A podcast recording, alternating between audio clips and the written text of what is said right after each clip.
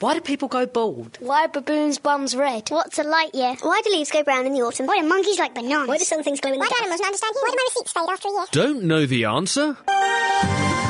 Ask the Naked Scientists. Hello and welcome to this week's Ask the Naked Scientists with me, Sue Marchant, and Chris Smith.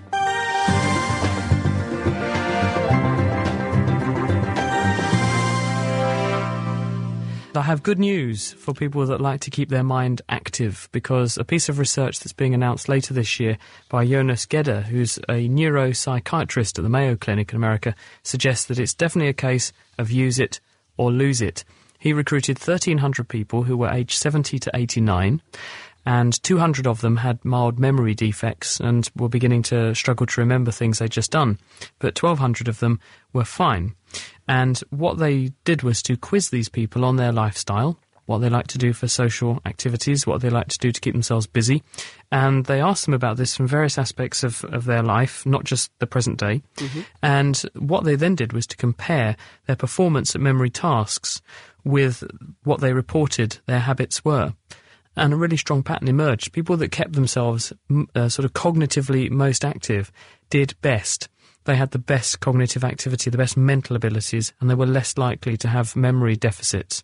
And the things that worked really well in their favour were things as mundane as doing the crossword, having a conversation with other people, socialising, doing pottery, knitting.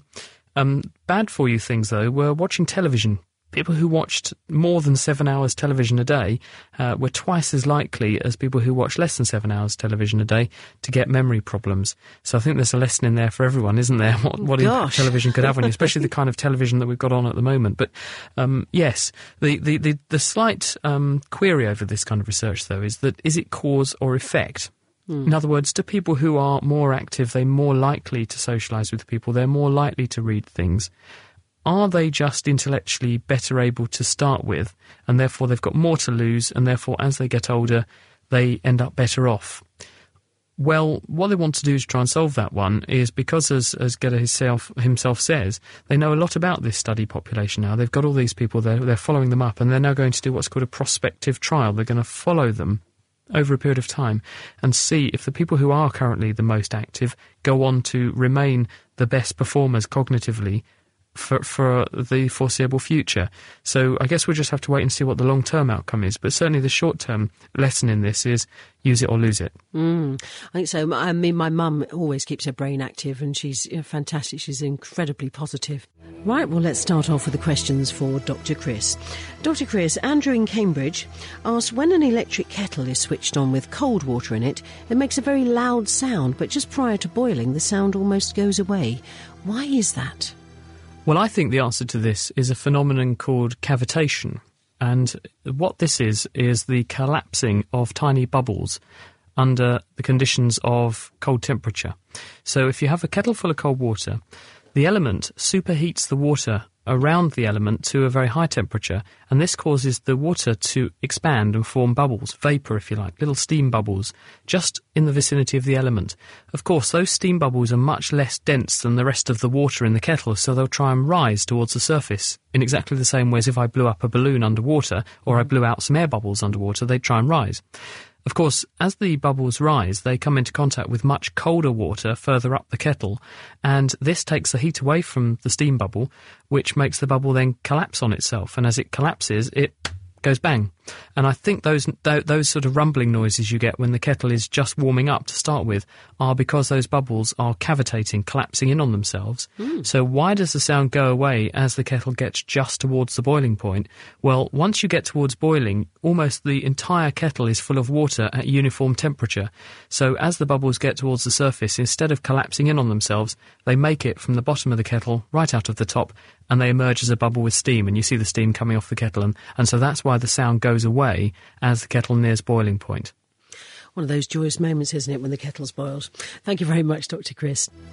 Let's go to uh, uh, an email from Leanne. She says, Science question Why is oxygen called O2?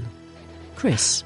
Well, the reason, Leanne, is because uh, oxygen, O, that's the chemical symbol for oxygen, actually hangs around in pairs. It gets lonely on its own, and it teams up with another oxygen atom to form an oxygen molecule. There's two of them, so we call it H2O2 because in chemical formula uh, and formulae you use the number after the letter to tell you how many of each of those elements there are. So H2O is two hydrogen atoms stuck to one O, oxygen. And the reason oxygen does that is because it's in group six of the periodic table. And that means that in its outer shell, it has six electrons. And most atoms want to have eight electrons in their outer shell. That's just the way it works. If you look at a noble gas like helium, for example, um, no, helium's a bad example. If you look at a noble gas like argon, for example, they all have a full shell of electrons around the outside of their atoms. And that means that you've got eight, and that's the most stable electron arrangement or configuration. Now, if you're an atom of oxygen and you've only got six electrons, you haven't got that magic eight. You're not very happy.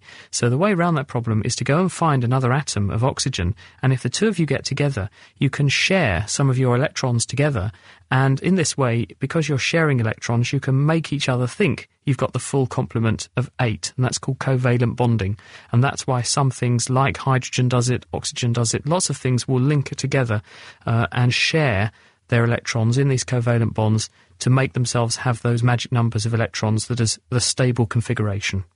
Fantastic. Thank you, Dr. Chris. Now then, let's go to the phones this time. We've got Tony in Chelmsford. Hello, Tony. Hi, how are you? Yeah, very good. And uh, your question?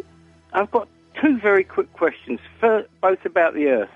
Where, if you were to put something on a ball and spin it, centrifugal force would throw that thing off the surface of the ball. So if the Earth is spinning at thousands of miles an hour, why do we not all get thrown off of it? And then Hi, Tony. But the Earth uh, is actually doing about a thousand miles an hour at the equator because the Earth is about twenty-four thousand miles around its middle, and there's twenty-four hours in the day, and that therefore it must be going at about a thousand miles an hour. Because you said thousands, but the surface of the Earth at the equator is about a thousand miles an hour. If you were to stand at the North Pole, effectively you're not doing anything. You're not moving, which is quite funky. Blows your brain a bit thinking that, doesn't it? But um, you're saying why don't the people standing on the equator get flung off into space? Yeah, And the simple answer is because of gravity. The Earth is massive. Uh, It's about uh, 10 to the 24 kilograms is the weight of the Earth. Um, so, in other words, uh, 20, that, that's 24 zeros after a number 6 is about the weight of the Earth in kilos. Um, and because it's so massive, it huge, it's got a huge amount of gravity. And that means that even though your personal gravity isn't very high, then the Earth is still hanging on to you very tightly. It's pulling you down. And to leave the Earth's surface, you have to be going about 14, I think, no, it's more than that. It's about 20,000 miles an hour. You have to get up to that sort of speed to escape from the Earth's surface. So even with the best will in the world, the, the fling you get at 1,000 miles an hour is insufficient to make you depart from the surface of the Earth. And good job, too. Okay. My other quick question is, in my understanding, perpetual motion is impossible. So how does the Earth keep spinning? Is that not Well- perpetual motion?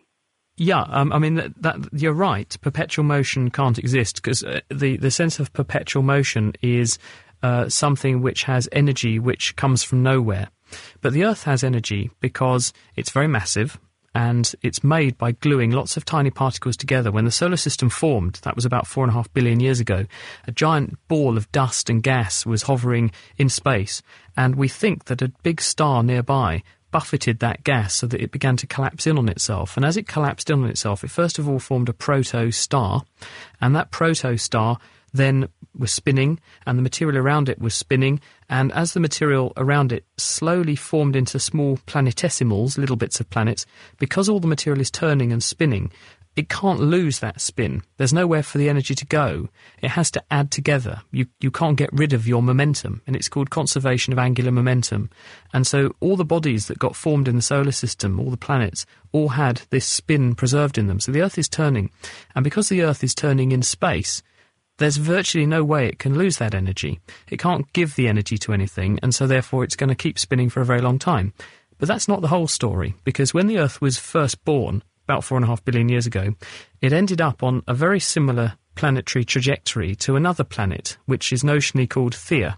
Theia doesn't exist anymore. It was about the size of Mars, and because Earth and this other planet ended up uh, on the same trajectory, they bashed into each other. And Theia got largely absorbed into the Earth, but in the ensuing collision, some of the Earth's crust material got thrown up into space, and it made the Moon. And this crust material coalesced to form the Moon as it is today.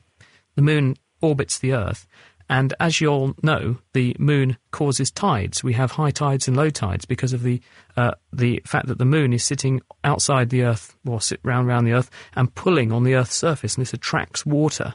And as a result, because we're moving lots of water around on Earth, that water is actually using some of Earth's energy because the Earth is losing some of its energy in the form of tides. And the way it's losing it is that the Earth is turning slightly faster than the Moon is going round it, of course. And as a result, because the Earth is turning 24 hours in a day, the Moon takes a month to go around the Earth. So the Earth is always dragging on the Moon a little bit. And as a result, the Moon is stealing some of our spin. This is making the Moon speed up in space. It's a bit like you whizzing a ball round on a string.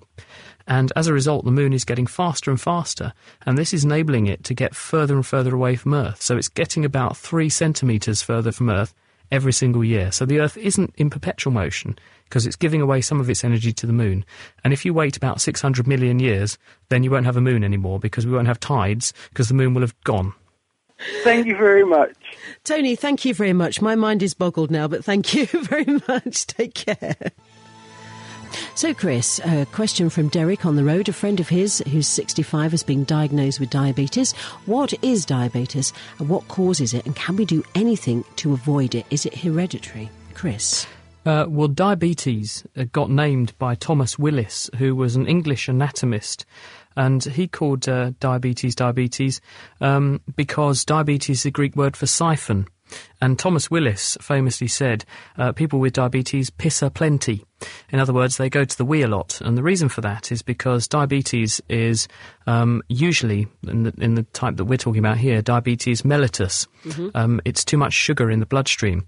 And when you have high blood sugar, the kidney filters your blood, and the sugar, which is dissolved in the blood, gets filtered out by the kidney and then passes into the urine. And because the sugar attracts water to itself, it holds on to a lot more water in the urine than you should have in your urine, which is why you go to the loo a lot. Why do you have this high blood sugar? The reason is that your pancreas, which is an organ in your abdomen which sits just beneath your liver, liver and in the crook of a, a, loop of your small bowel called the duodenum. The pancreas contains cells called beta islets of Langerhans, and these beta cells have chemical docking stations on their surfaces for glucose, the molecule of sugar, mm-hmm. and they constantly taste the blood to see how much sugar is present. And when the blood sugar level rises, these cells detect that and they then produce the protein hormone insulin, which is a short sequence, it's about 50 something, 54 amino acids, which comes out of those cells, goes around in the bloodstream, and cells that then are in contact with the blood see that hormone signal and it docks with a chemical docking station on the surfaces of those cells and tells them the blood sugar is too high, you need to take some glucose inside your cells and then lock it away chemically as other things or metabolize it. Hmm. And so the cells hear that signal and they start turning on transporters, which are like little vacuum cleaners for sugar, and they remove the blood uh, sugar uh, from the bloodstream, which reduces blood sugar. Now, in some people, they don't have enough insulin in the body, and there's two reasons why that can happen. One is that, and usually in very young people, in their early teen years, they get type 1 diabetes. This is where the immune system, for reasons we don't fully understand, but it might be provoked by an infection or a virus, but could also have a genetic basis. This is where the immune system, for some reason, attacks those beta cells in the pancreas and kills them. And as a result, the people cannot make any insulin. And because they can't make any insulin, the cells around the body, which would normally respond to that insulin signal to get the blood uh, uh sugar out of the blood and put it into the cells, that signal's not there. So the cells leave the blood, uh, the, the glucose in the bloodstream, and blood sugar gets very, very high. And the cells themselves are effectively starving; they can't get enough glucose in. That's type 1 diabetes. The other type of diabetes is called type 2 diabetes, and this is also known as maturity onset diabetes, and it's associated with being overweight. We don't exactly understand why, but people are beginning to get some insights now. But when you gain too much weight, your body becomes resistant to your own insulin. You need much more insulin than normal to maintain a healthy blood sugar level. And scientists are beginning to understand a bit more about why that happens, but the, this condition of insulin insensitivity um, is probably what leads to people ending up with very high blood sugar levels when they have uh, too much weight on board. And because the pancreas is having to work so hard to produce this extra insulin it needs, eventually it burns out and can't cope. And then you then end up with too little insulin and you become diabetic. Um, the consequence of having this very high blood sugar is that the glucose, which is going around in the bloodstream, can lock on to other things that it shouldn't do normally. And it forms something called an advanced glycation end product. And you get uh, glucose stuck onto various membranes and can make them thicker. It can also affect the ability of your immune system to fight off disease. And it also adversely affects the levels of fats in the bloodstream. And this can clog up arteries. So people who have diabetes have to be very careful to maintain a healthy diet mm. because you can get blocked up blood vessels and this can lead to tissues becoming insufficiently supplied with blood and you can get gangrene. The other organs that can be affected in the same way um, include your kidneys and also your eyes because the um, poor blood vessels that you get with diabetes can mean that you don't get enough oxygen going to some of the tissues. And as a result, the tissues in the retina, for example, which are very oxygen sensitive, start to produce signals saying, make more blood vessels because I'm not getting enough oxygen. But the blood vessels that form are quite weak and they're quite leaky. And as a result, you don't then end up with the blood staying in the blood vessels. It leaks out into the retina, where the iron in the hemoglobin is poisonous to the retina and, uh, and it can cause blindness. And that's why uh, doctors use lasers to damage those and destroy those new blood vessels, which are weak, to stop them leaking. So the bottom line with diabetes is that it's bad news. It costs the NHS about 1.75 billion pounds a year to treat it. And because of that, um, we're eagerly looking for ways to prevent people getting diabetes and also prevent them from getting the complications of diabetes. And, and it can be dealt with, as long as you're careful, with taking insulin or if you've got type 2 diabetes, tablets. And, and these can enable you to control blood sugar very carefully because if you can do that, then uh, you can minimize the risk of getting these side effects. But it does take a lot of care. And so people who have diabetes um, can control their condition, but they just need to be very careful to watch what they eat, watch their blood sugar levels, keep their blood sugar under control. And that's compatible then with the best possible outcomes. Is it a hereditary, hereditary condition? Well, type 2 diabetes does seem to have a number of genes associated with it, and scientists have now been using a technique called SNPs, single nucleotide polymorphism analysis. And what this involves is you take a group of people who have a condition, you take another group of people who don't have a condition, and you screen their genomes for these molecular tags called SNPs to see if the people who have the condition have hotspots in their genomes compared with the people who don't have the condition who don't seem to have that hotspot, these clustering of these chemical flags. And then what you do is you home in on the areas which are flagged up as as more commonly occurring in the people with the condition. And you see if there are genes in that area which might be linked to the disease. And they've begun to uncover a number of con- a number of possible gene associations with diabetes. So the answer is yes, there is a genetic element to this, but there's also an environmental element, and that means in the case of type two diabetes, eating too much, and in the type in the case of type one diabetes, it's probably um, maybe some viral infection which comes into contact with uh, certain people's immune systems, and the, there's a sort of killer combo, a certain immune configuration and a certain viral infection which seems to trigger it off. But to be honest, we, we don't yet have a test which says, I can test you for this and you're going to get diabetes. That doesn't exist yet, mm. heaven forbid, because when it does, I think insurance companies will start asking us for blood samples. Mm-hmm. Dr. Chris, thank you for that one. I've learnt loads there. If you're enjoying Ask the Naked Scientist, then you might like to check out The Naked Scientist, our regular roundup of the world's best science. Each week, we take a look at the latest science news, talk to top researchers working at the coalface of discovery, and also get our hands dirty with a science experiment that you can join in with too. So make it a date and prepare to strip down science on the web at nakedscientist.com slash podcast. We've got Bob on the line from Dunstable. Good evening, Bob. Hello, sir. Hello, Chris. What's Hi, your, Bob. What's your question, Bob? Right, I'm, I'm, I'm a bit of a, um, a gadget fanatic, and the latest gadget that I've got has got people saying, "How the hell does it work?" And I can't answer that. All I'd put it down to is chemical reaction. What it is is is like a plastic pouch with a liquid inside, and it's got a, a metal tag that you click, and you click it, and, and it all turns white, and it heats up. How? Where does it get the heat from? How does it work? How does it do it? And then uh, when when you've um, when it's cooled down, um, you you boil it up again, and you can use it again a second time.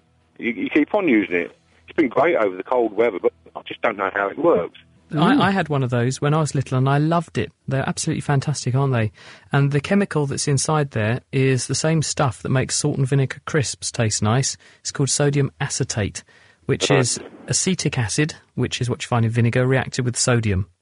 And it's actually a very safe chemical, but what it does do when you make a super saturated solution, so in other words, you take some water and you dissolve as much of that chemical in it as you possibly can, what it then does is very readily start to form crystals. And that little disc, if you look in your pouch, the disc inside it is irregularly surfaced. It's got a rough contour. You'll see there's little spikes or jagged raised leaves of metal on it. Right. And it's also curved, a bit like a crescent moon. That's right, yeah, And you can curved, yeah. pop it from one configuration to the other. Yeah. It's a bit like having half a tennis ball and you can turn it inside out and make it flick back and forth. Yeah, like And clicker. when you flick that disc back and forth, what it does is it exposes some of these jagged surfaces, and this gives what are called nucleation sites to the sodium acetate. So, in other words, the rough surface gives a key or a mounting point for the crystal to begin to form.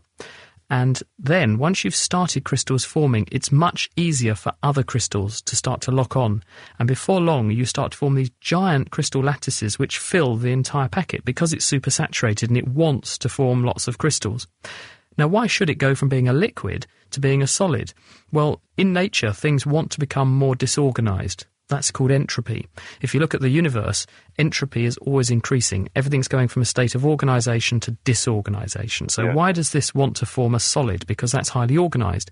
The answer is that by giving out huge amounts of heat energy, it's effectively dispersing things into the environment. It's giving energy to the environment, which is payback for the fact that it's becoming more organized as a crystal locally. So, the entropy of the universe increases, but the organization of your little heat pack uh, becomes more organised, but that's a small a small price to pay for that huge release of energy. And the reason it's reversible is that when you put the energy back in by boiling it in some hot water, then the uh, water that's in there can redissolve the crystals. They all spread out again, and the whole thing is reset. And then you get the energy back out when it recrystallizes, because when things call, release, uh, when things form crystals, they release what's called latent heat of crystallization, and that's what you're seeing. It's what warms your hands up. That's great. I just wondered where they got the heat from. Well, the heat comes from the fact that you've boiled it in a pan of hot water. So you put the energy in and it stores it for you and then you get it back. That's great. All Thanks very much. Bob. okay, Yeah, thank you. Bye-bye. Thanks very much, Bob Bye. from Dunstable. Now, uh, some more questions. Richard and Marianne, uh, Dr. Chris, um, they say, why does their DAB radio work perfectly outside, but when they bring it inside, it picks up nothing? They live on a narrow boat. Will it affect it? Uh, possibly. Uh, the thing about digital radio is that you either hear perfect signal or you hear nothing. And the reason for that is that digital radio is a system of noughts and ones. So in the radio station, the sounds of microphones and the energy from the desk and the mix of, of people talking into microphones is converted not into a wiggly wave, an analog wave, but it's converted into a series of noughts and ones, on or off. And those are what get transmitted. The digital radio picks up those noughts and ones and then it, it decodes them because it knows what the code is that, that's been used to write them and it rebuilds or recreates the wiggly wave that are the sound waves that you can hear. But it can only do that if there is faithful um, presentation of that series of digital noughts and ones to the radio. If the signal gets interrupted, then it loses count of, of how to rebuild the wave and it stops. So, in other words, if you're at the very vestiges, the very edge of a broadcast area, and you can just about have enough signal, with digital, you'll still get perfect signal. You'll still get a perfect um, re- representation of the sound that the person was producing in their studio. But if you then move the radio a little bit so the signal just is just off the edge of what can now be used, it completely goes off. And when they put these, the radio, when Rich and Marianne put their radio on their boat, two possibilities. One is that the boat could have a lot of, a lot of metal in the uh, canopy, and it, the metal is screening out the radio waves. The second is that boats are usually below the level of the surrounding land because water obviously sinks to the lowest level. Rivers are usually recessed a little bit, and as a result, they may be now just off the edge of where the radio signal can see their aerial, and as a result, they don't get anything. Okay. Dr. Chris, um, we have uh, a question here from Steve in Bury St Edmunds and also a caller on the line. Um, Steve asks, who made the first perfectly straight object? Whoever they were, what did they use to do this? Yes, well, the, the answer to how you make a straight thing is well, there's two ways of doing this. One is that you can use the fact that if you take a stick, stick it in the ground, and you tie a bit of string on it, and then you pull the string outwards, you can then do two things. One, if you just stick another stick in the ground, you have a straight line between the two of them, which is your piece of piece of uh, string. The second thing is if you walk around and try and walk in a straight line, uh, holding the end of the string, of course, you'll be pulled in towards the stick and you'll go around in a circle. So that was actually how people did it in the early days. That was how they uh, got straight lines and also made circles. And they were doing that. Well, the, the, we know the wheel goes back about 5,000 years. So they were obviously up to those kind of tricks at least 5,000 years ago and certainly probably longer than that, I would think. Thank you, Chris. Now then, on the phone we have Tony. Hello, Tony. Ah, bonsoir, madame. bonsoir. Your question for Chris. Right. Um, it's really, uh, I was rather interested how the, we have a body heat of 98.4 in old language. Um, how does the body manage to maintain that heat? The answer is, Tony, that uh, not to put too fine a point on it, you're a giant bag of chemical reactions and you have a number of organ systems in your body that are very metabolically active. Your muscles are one of them, your liver's another, and also your digestive system is full of bacteria. There are something like 50 times as many bacterial cells in your body as there are human cells, and they're all producing chemical reactions which all release heat. And so as a result of just living, you are producing heat. And although we talk about certain animals like fish as being cold blooded, in fact, if you make measurements from the interior of things like salmon sharks, very big fish, you find that they're hot. They're almost the same temperature as us inside. In fact, the dinosaurs were so big that their core body temperature was probably on par with ours and probably a constant hot temperature because they just couldn't lose the heat fast enough. What we've done is to adapt ourselves to make sure we maintain a very tightly regulated body temperature so we can tweak the speed of those chemical reactions. We use things like thyroxine, our body's thermostatic chemical to do that. And we also have other mechanisms such as behavior. You put on a jumper, you also piloerect, you make your hair stand on end, and you clamp down blood flow to your skin to conserve heat. You can do the reverse to lose heat on on hot days. So we have these various mechanisms that keep the heat in. We have chemical reactions to make it for us in the first place. Um, oh, having heard that, um, I if I put a, a few jumpers on, for example, and it's cold, um, does that affect my makes my, my feet seem to get cold? Does the heat go to the whole body, or if I make the top part hot, as it were, would the bottom part um, not get so much heat in it? In a nutshell, my feet are cold, my top's hot. Yeah, well, there are two things going on. One is central control and one is local control. What I mean by that is your body's priority is to try to conserve your core body temperature, and that means the middle of your body and your nervous system, and that gets priority over everything else because those are the most sensitive tissues. So the body achieves that in two ways. One is that when the core temperature is threatened, then it says, right, okay, I want to withdraw blood flow to all of the non essential tissues. And the first non essential tissue to go are your peripheries, skin and distal extremities, fingers and toes. So the blood vessels supplying those areas are vasoconstricted, they're tightened down therefore reducing the amount of blood that can flow through them, therefore reducing how much heat can be lost from that bit of the body. At the same time, there's also something called local control, in the same way that if you stick your hand in the freezer, the local tissues in your hand detect the fact that your hand is very, very cold and that you're hemorrhaging heat through that part of your body. And so there's an intense local vasoconstriction to minimize heat loss from that part of the body. And as a result, when you put your jumpers on, the top half of your body can be warm because it's saying, well, I've got plenty of heat up here, but there can still be local effects. If you don't put your slippers on, your feet can still detect that it's cold and they will constrict a little bit to minimize heat loss through that area. The time when this doesn't happen is if you are very, very, very hot and the body has to lose heat somehow, and then special mechanisms of vasodilatation can kick in. This is where the nervous system tells blood vessels to open up, thereby acting like radiators to get heat out of the body. Um, but you'd have to get really quite hot for that to happen. So I suspect with your two jumpers on, it's not going to happen. Um, the best way actually to get warm is to do a little bit of exercise. Just walking around is very good because it gets muscles going. Muscles make heat and at the same time you've got to open up blood vessels to supply those muscles so it gets more heat into the distal extremities and so it sort of kills two birds with one stone. Uh, Barbara has sent a, a question in asking what causes the dehydration related to diabetes? Well, the reason for that is that because you have higher than normal levels of blood sugar, glucose, going round, when this goes through the kidney, the kidney normally scavenges back glucose from the urine because it has a glucose transporter which can pick up any glucose that the body has lost in urine and put it back into the bloodstream. But because there is only so many of those transporters, as the level of glucose in the blood rises, eventually it overwhelms the ability of the kidney to suck the glucose back into the bloodstream. Um, you can bring back in about 10 millimolar of glucose. Any level beyond that, and you lose it. And because glucose is osmotically active, in other words, it's a, a, salt or a sugar which, when dissolved in water, pulls water into itself, it attracts water.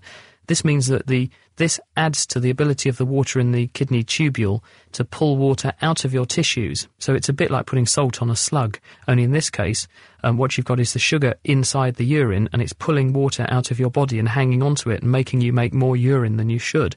And therefore, it has a dehydrating effect. So people who don't have enough insulin this is usually people who have type 1 diabetes. They can have something called a diabetic ketoacidosis. And this is where they can get very high levels of, of blood sugar, and this will dehydrate them. And as a result, they can need very, very large amounts of liquid very, very quickly. Um, and that's usually done in a hospital setting because it's a medical emergency. But thankfully, it doesn't happen too often because most people uh, know to take their insulin on time regularly and not let themselves get like that. Mm. Um, and lastly, from Paul, um, he asked by email, um, why is there a periodic table, um, like all the chemical sing- symbols and the order that they're in? Why is that? Well, um, it, the periodic table was actually the work of a scientist called Dmitry Mendeleev. He was a Russian scientist. And the reason that we have a periodic table, and it's called periodic, is because what scientists began to realize is that there are lots of elements on Earth, the elements are the building blocks of the world around us. But if you follow these elements and look at them, you'll see that they periodically show very similar behaviors. And that's because they are chemically very similar, some of them, to each other. So if you look at the chemicals like chlorine and fluorine and bromine and iodine, they're all the halogens. They're in group 7 of the periodic table. They all show related behaviors. They all react in very similar ways. They're just slightly, they just differ in the size of their atoms. The metals are the same. There's group 1 metals like lithium at the top, and then there's potassium, sodium and potassium and so on and so forth. And so the periodic table is a very useful way of arranging all of the chemicals that we see on Earth around us into their respective groups so that we know how any given chemical will behave and also how big it is and therefore what its weight is because then we know how much of it we're dealing with. So it's a very useful predictor of behavior and also a very useful way for scientists to work out what to mix with what in what proportions. That's it for this week. Our doctors will be back with me next week for more Ask the Naked Scientist. But don't forget, you can also catch them on the Naked Scientist podcast, which you can find on the Naked Scientist website, www.nakedscientist.com. The Naked Scientists are sponsored by the Wellcome Trust, the EPSRC, and UK Fast. For more information, look us up online at nakedscientists.com.